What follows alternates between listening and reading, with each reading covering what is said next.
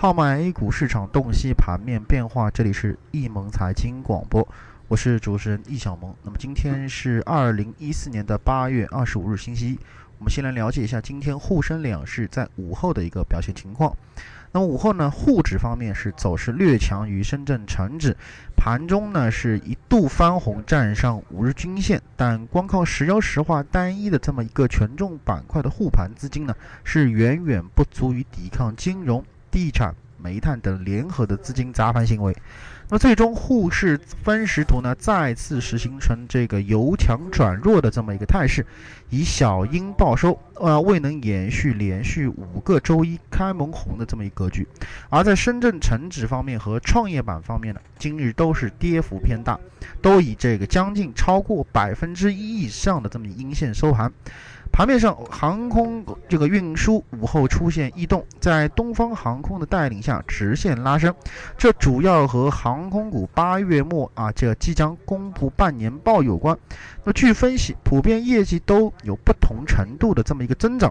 而这个这个领涨这个从而领涨整个行业板块。那么机场、石油石化的涨幅呢是紧随其后，而煤炭、这个互联网信息、航天、国防等。这个跌幅榜居于前啊，拖累了整个指数的这么一个表现。概念方面啊，重庆重庆的这么一个自贸区啊，三沙油改概念啊，这个涨幅是靠前。那么跌幅榜则是有虚拟运营商啊、盐改和大飞机等题材。那么近期在我们这个解盘当中啊，也是一直谈到整个超级资金的这个撤离对于大盘的这么影响。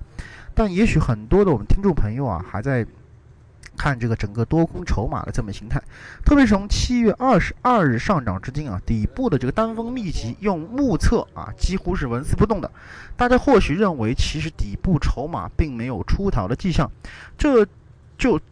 这个问题呢啊，我们是做一点啊以下的这么一个提示，那就是从形态上的确没有发生重大的筹码松动迹象。但是通过百分之九十成本和百分之七十成本的集中度来看，